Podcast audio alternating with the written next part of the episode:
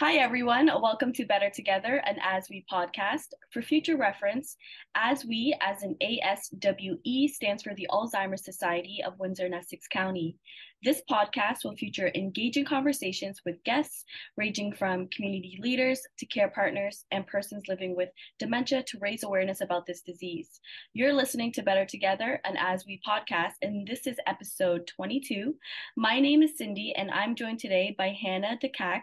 Hana is working towards a PhD in aging, health, and well being through the Department of Kinesiology age, health, and well being. She is a registered dietitian working in long term care and has experience working as a nutrition manager in LTC facilities. Thank you so much, Hana, for being here with me today. Thank you, Cindy, for inviting me. So I only explained a little bit about your um, what you're doing right now um, in your life. Um, I see that you are a part of, I think, three research teams, right? Yes. So I'm currently working um, on two main projects on top of my thesis project. So we're working with, um, I'm working with SCREEN, which is basically um, seniors in the community and risk evaluation for eating and nutrition. And this project basically focuses on the nutritional health of those who are living in the community. Specifically, we're working on designing a tool that will um, help determine the nutrition risk of those uh, who are living in the community. Uh, and then another project is called Direct, which is dining in residential care. Um, and we're a team that basically helps uh, do research in the institutions like uh, retirement homes or long-term care homes and making sure that we are providing um, the research and the recommendations needed to improve their mealtime and um, their nutrition, given that these uh, individuals are at high risk of developing um, adverse health outcomes like malnutrition. The third project that I think you see in there is Dream, yes. which is basically me helping create, um, and I help them create the uh, some of the nutrition related resources, um, and it's basically dementia uh, resources for eating and eating activity and meaningful inclusion and um, this is basically a pro like a program that's designed for people who are living with dementia or anyone that's involved in their care whether it's their caregiver or people who are server providers or they're interacting with people living with dementia one way or another uh, providing them with some recommendations that will help with um, help improve their eating, help facilitate some physical activity, and also um, integrate them into the communities despite having um, some challenges. We're focusing more on their abilities rather than what they're unable to do, basically. Mm-hmm. And and on top of all that, you're also doing your PhD. yes, I'm working on my dissertation, which is basically um, looking at dysphagia and eating challenges amongst those who are living in the community, specifically older adults who are living with dysphagia, with mm-hmm. dementia. How do you have time for all of this? I think I have the passion and the drive, and that's where how I have to, uh, we make the time. So, besides all of the work that you're doing and the school work you're doing, um, what can you tell us about a little bit about yourself that you also enjoy, you know, doing outside of your work in school? I am a very family oriented person. Uh, love spending time with my friends. I'm the eldest of six of six kids, so I have five siblings. Um, live in a very busy household. Uh, proud older sister. I have six in my family too, so that's really cool hearing oh, you say that. Yeah. um, how did you get into this field of specializing in dementia nutrition? So it's an interesting story. Um, as part of, so I did my uh, bachelor's at Western University uh, in foods and nutrition, and that's when I decided to pursue a career in dietetics and do my master's. And it's an internship uh, stream masters where we need to do on top of the courses we need to do internship for us to meet all the competencies to become registered dietitians. And as part of our my placements one of them was in long-term care homes. And i'm like oh like i've never been in a long-term care home. I wonder how my experience is going to be. Like i don't know. I don't know about working in the long-term care home. I don't know how i'm going to take it and I go into my placement and I fall in love. Like just interacting with the older adults and seeing them daily, like just having that relationship with them. Um, was I'm like, okay, well, this is the place to be where you're feel, feel I think it fulfills the side where I can have a rapport and maintain a relationship with the residents, but can also practice in the area that I enjoy. But then I, as I went into practice, and I think I practiced for two years before I decided to pursue my PhD. I'm like, okay, well, there are certain aspects of care that could be improved, but I don't know how to improve them from the current state that I am in, especially in the position where registered dietitians have very, very limited times in the homes. Um, and they have various duties that they probably cannot engage in anymore just because of their limited time and funding. And I'm like, I need to go into research. Maybe that will help me improve the care of those who are um, living in, in long term care.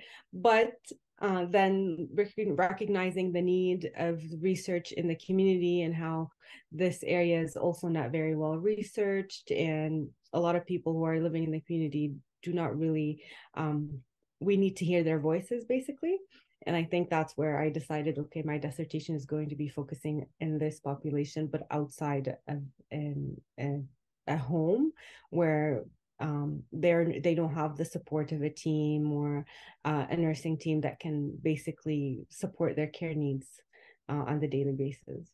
Mm-hmm. so how do you go about that? Like you you weren't you don't get to choose where you're placed um, for- um, as part of my internship no because we have to put um we basically have to do multiple rotations. So when like we had to do hospital we have to do community we have to do food service and we have to do long-term care. So mm-hmm. they're all in, so you make sure that you're getting all of the competencies and the skills needed that once you graduate the program you can work in various um, sectors Mm-hmm. So before this, you had no idea what LTC was about. No idea, no idea, and especially where I'm from, we don't really. I I'm from the Middle East, so we really don't have a lot of long term care homes. So I wasn't sure about the aspect. I wasn't sure what really entails. I've never been in a long term care myself. I know what they are and what services they provide, but I've never interacted with someone who was there. I don't have anybody personally that lives there. So it was really like an eye opening experience for me. It's like, okay, well, this is how it is. What stood out to you the most while you were in LTC doing your placement? What stood out to me the most? And this is probably why I decided to go into uh, the field of research that sometimes although staff try their best to meet their needs and everything it's just that you can't help it but think that more work is needed to improve the quality of life of those who are living in a long-term care setting especially that they don't have per se uh, a lot of control about the conditions that they're living in mm-hmm. um, and despite engaging in things like person-centered care or hearing them making sure they're involved in the care team. There's always um, more work to be done to improve the quality of life of those who are, are living in long-term care centers. I'm really happy you're in this field. Really happy. Um, what are some common challenges you know people face um, around eating that have or that are diagnosed with dementia? So people are diagnosed with dementia the experiences of every person is different and there are a like a range of eating challenges and issues that people can um, face um, and it's really multifactorial so it really can tap into multiple factors like the social aspect of eating like the cognitive impact on eating the physical aspect of eating so it's all multifactorial. But one of the most common things that we see um, is that like chewing issues?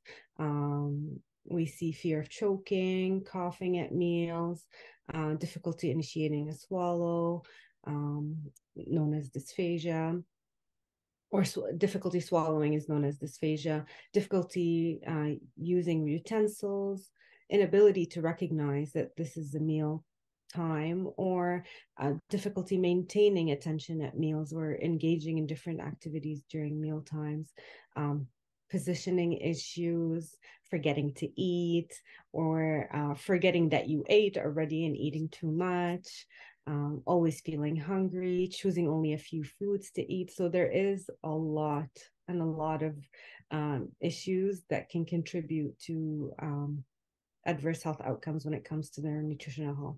Everyone who is diagnosed with dementia, their experience is different from the next person.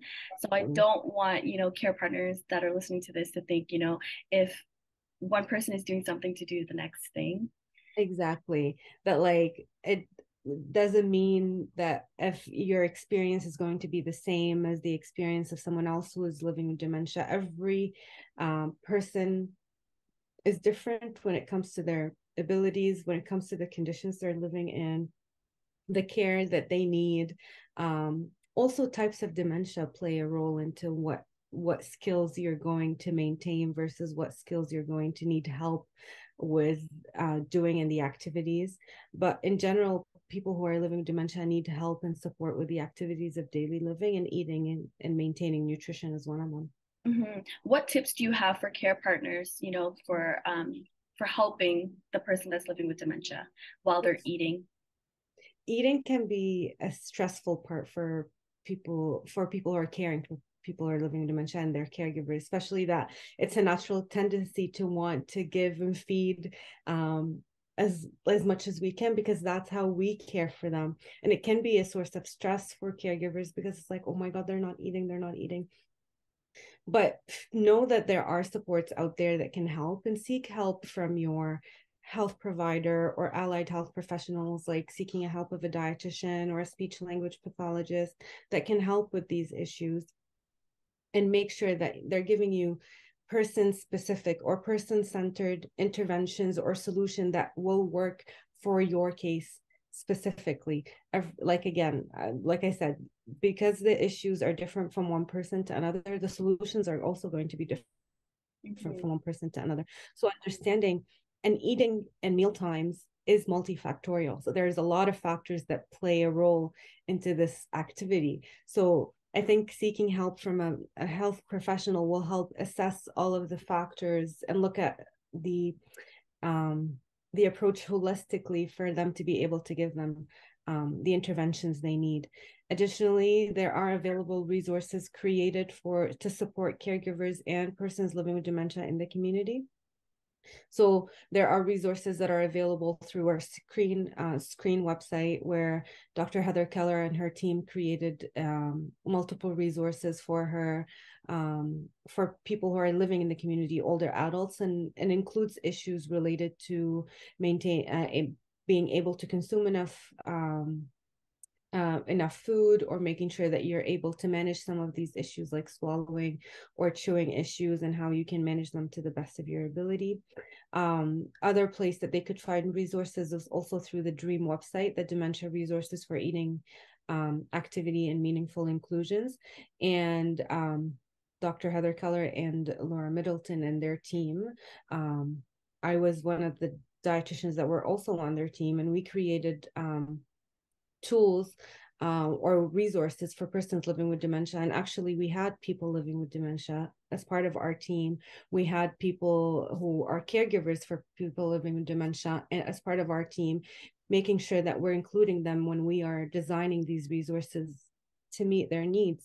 So these resources can be a wealth of knowledge for these who are, looking for uh, advice on how to care for persons living with dementia. They actually also like one of the resources we created also like includes um, the problems that some of people some people might have in terms of eating and how you can go about it and and possible interventions you can try at home to make sure that the mealtime is not a stressful activity for both the caregiver and uh, the person who's living with dementia. So, Screen is a tool that helps with the nutrition screening.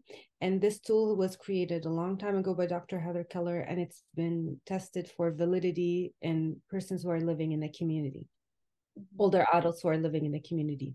So, tool validity means that, like, you're testing the tool that it's it's really testing what it's supposed to test and it's proving effectiveness in serving its tool its purpose mm-hmm. So when you are actually taking it to people who are living in the community, once the population changes, you actually have to test it for validity again. So part of the work that Dr. Heather Keller is now doing is making sure that screen is um, able to um, is able to assess those who are living in retirement settings because retirement settings are different from a community setting. Um, and then the second part of work as well that she's working on right now is um, making sure that screen is validated for those who are living in the community, but specifically with dementia. Because when you change a characteristic of those individuals that it's been tested on, now it's not valid anymore. So you need to validate it again to make sure that it's really testing accurately what it's supposed to be testing. Mm-hmm with long-term care settings it's different here on ontario in ontario specifically especially because we have designated dietitian time. So she's typically the one that completes all the nutrition screening. She has the expertise and the knowledge to do that. Screen is more of a tool that helps dietitians and other people as well in like to complete it without really prior expertise. Um specifically in nutrition that could be completed by anybody and then it gives you at the end if they're at high risk um, if they're at risk of um, malnutrition basically to seek further help. So nutrition screening is the first part of um, the nutrition care but it has to be followed also by nutrition assessment where a dietitian has to be um, has to be involved in following up with all of the different aspects to carry a more comprehensive um, assessment, assessing everything really going on. It's a very comprehensive process to be able to give them the interventions they need at the end to improve their health. But I think right now, a lot of them, especially a lot of people, older adults specifically, who are living in the community, they're just, I think, um, they're having um, less chance of being uh, assessed for nutrition screening and likely to be um, missed in the process um, because they're not being followed really regularly, like in a long term care per se, where there is a care team involved in your care 24 7. Uh, that's why it is important to start at least with the screening. And that's why we as dietitians are trying to push for anybody to do the screening so that we prevent issues like malnutrition. And malnutrition can have like various negative health outcomes that could be avoided with proper nutrition, like high risk of infections or inflammations, prolonged hospital stays, um, um, muscle weakness and loss of strength, where they are um, they feel weak. It also it contributes to um, increased risk of morbidities, and it could lead to mortality, like an increased risk of mortality as well. So it is it contributes a lot to our health and poor wound healing. The benefits of conducting a screening um, process with older adults would be really beneficial, especially to those who are living in the communities, so that we can at least prevent as much adverse health outcomes as possible and so right now you guys are looking for more people to screen or continuously yes. looking? Yes we're actually actively recruiting people who are in the community. Um, so for those who are interested in in their care and if their caregivers are interested also in um, participating uh, we're we're always looking for people who are in the community diagnosed with dementia or people who are just living in retirement homes. Um, in to conduct research with them and to help uh, with the screen. Okay, good. So it's good that uh, you know we're putting it out there because our listeners can be. Yes, please. We need people. maybe want to to be screened. That's good. Uh, um, and Cindy, what they get uh, basically in in this study is um, they get three visits. Uh, we collect different information, and at the end, they meet with the dietitian, which is currently myself. I go into the homes. Um, their homes, uh, conducting an assessment, and kind of do a counseling session at the end where I give them like recommendations and interventions, basically based on uh, the information that they re- relate to me. Okay, and just to be clear, they don't have to be living in long-term care or retirement. They can be at home as well. They can they can be at home okay. or in retirement in a retirement setting, either or. Um, but we're not recruiting people who are living in long-term care homes. Okay. And is it and if they're living in Windsor or Toronto, anywhere else besides London? Uh, so we're actually recruiting from London, okay. um, Waterloo, Guelph, and Hamilton, but they can definitely give us a call and we could we will be able to redirect them. Okay, perfect. Hopefully yep. it, this will get out to them. Yes, hopefully. Um, can you elaborate more on dysphagia um, in the in the community living?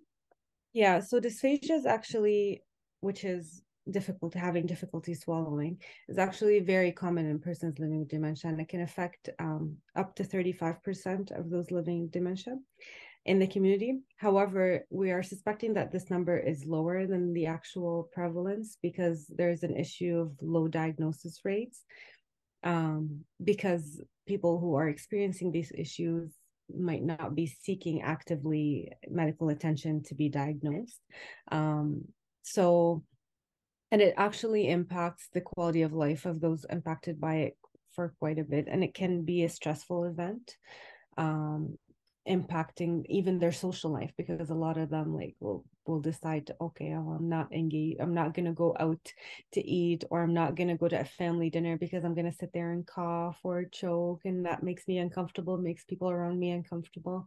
Um so it it hinders the ability of of people to eat adequate amount of food, but also it, it impacts them beyond this in terms of impacting their overall health and quality of life and well-being.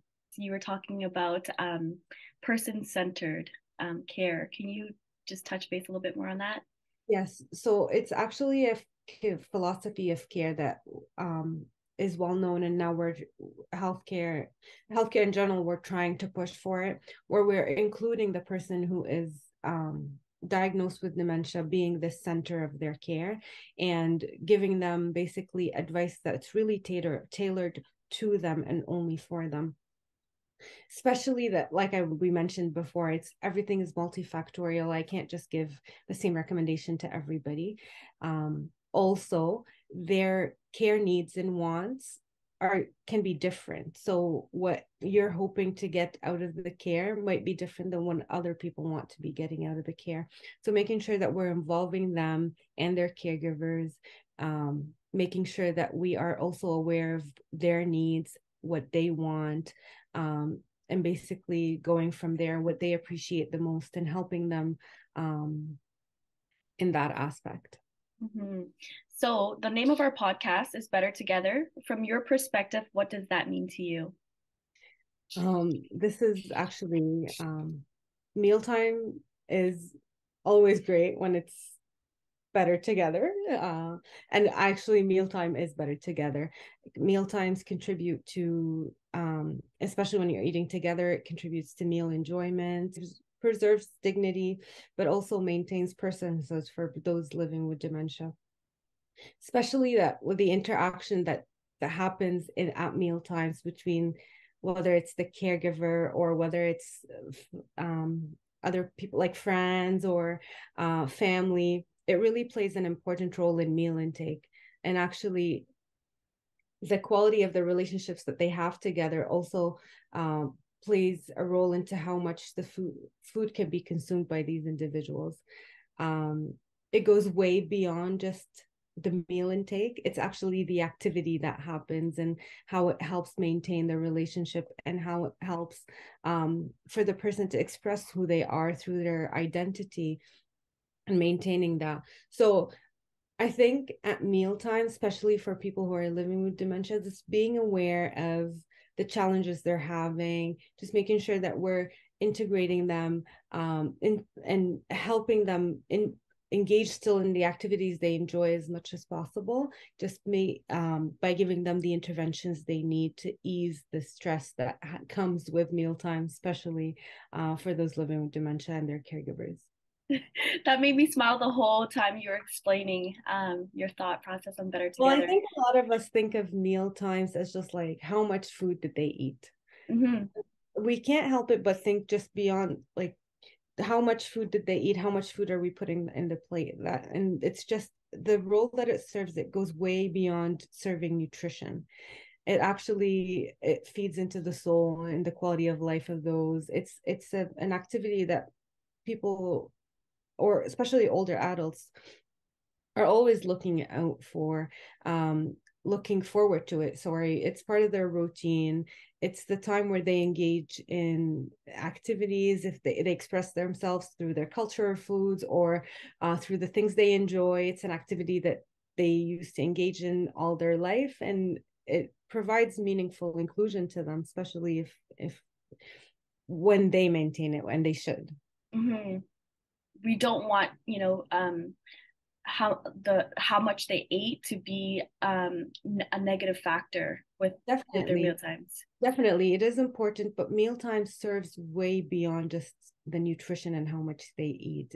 It it taps into their quality of life.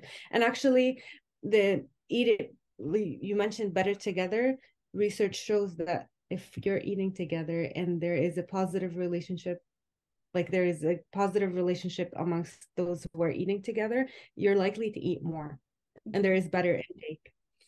So it's a well-rounded i think benefit where it's like it's a reciprocal where you're maintaining the relationship but you're also helping them eat more um, you're helping them maintain their nutrition. So i think just emphasizing the importance of mealtime in general beyond um, just how much is eaten is very important, especially for people who are living in dementia. Mm-hmm. I agree wholeheartedly. but on the flip side as well, social isolation, mm-hmm. especially for example, after the the couple years where we had COVID going on and happening, we saw that social isolation is linked to low low food intake and people were just not eating as much because they were just not, that mealtime activity was not happening and it was just the act of serving the food like just this is what we're eating and and that's it. So the enjoyment part of it was gone and and it so that's where it's the emphasis is more like it is better together. Mm-hmm. or better just, together if we eat together I just think about yeah, like families that had a routine where they, you know, it didn't matter what was going on. Every Sunday we had Sunday dinner or whatever it was, and you couldn't do that during COVID. So, yeah. and and you can imagine the the impact it had on their quality of life or how they felt about it, and and how it really impacted them. Mm-hmm. Wow, Thank you so much, Hana, for taking the time out of your already busy schedule to do the podcast with me. I would love for us to finish this podcast with some rapid fire questions. These five questions are all random, um, and it will allow our audience to get to know a little bit more about yourself.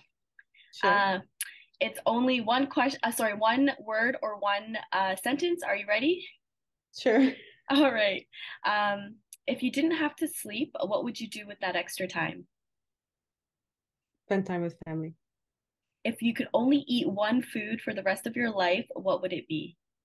No, berries. Ooh, what is there a specific kind of berries? I like uh, raspberries. Raspberries. What would your perfect Sunday look like? Oh, uh, making a meal, uh, cooking a meal for my family and gathering around the dinner table and having a um, in- interesting or like conversations and then just having a cozy night i think mm-hmm. with what could you what could you give a 40 minute presentation on with absolutely no preparation? Eating eating well uh, amongst older adults. Perfect. And what's the best piece of advice someone has ever given you um focus on the small progress and that will help you achieve bigger goals. Thank you so much, Hana. It was a pleasure speaking with you today. I hope our listeners have learned a few new things about nutrition and dementia. Hey, listeners, my call to action for all of you how can you help? Educate yourself and encourage others to do the same. Refer your circle of friends and family to our services, support our events and fundraising campaigns, and become a dementia friendly community. Listen to new episodes on the last Friday of every month on our YouTube channel, Alzheimer Windsor. And our podcast is also available on Spotify and Amazon Music. Um, help for today, hope for tomorrow, and remember, we are better together. Thank you so much, Hana. Thank you, Cindy, for having me.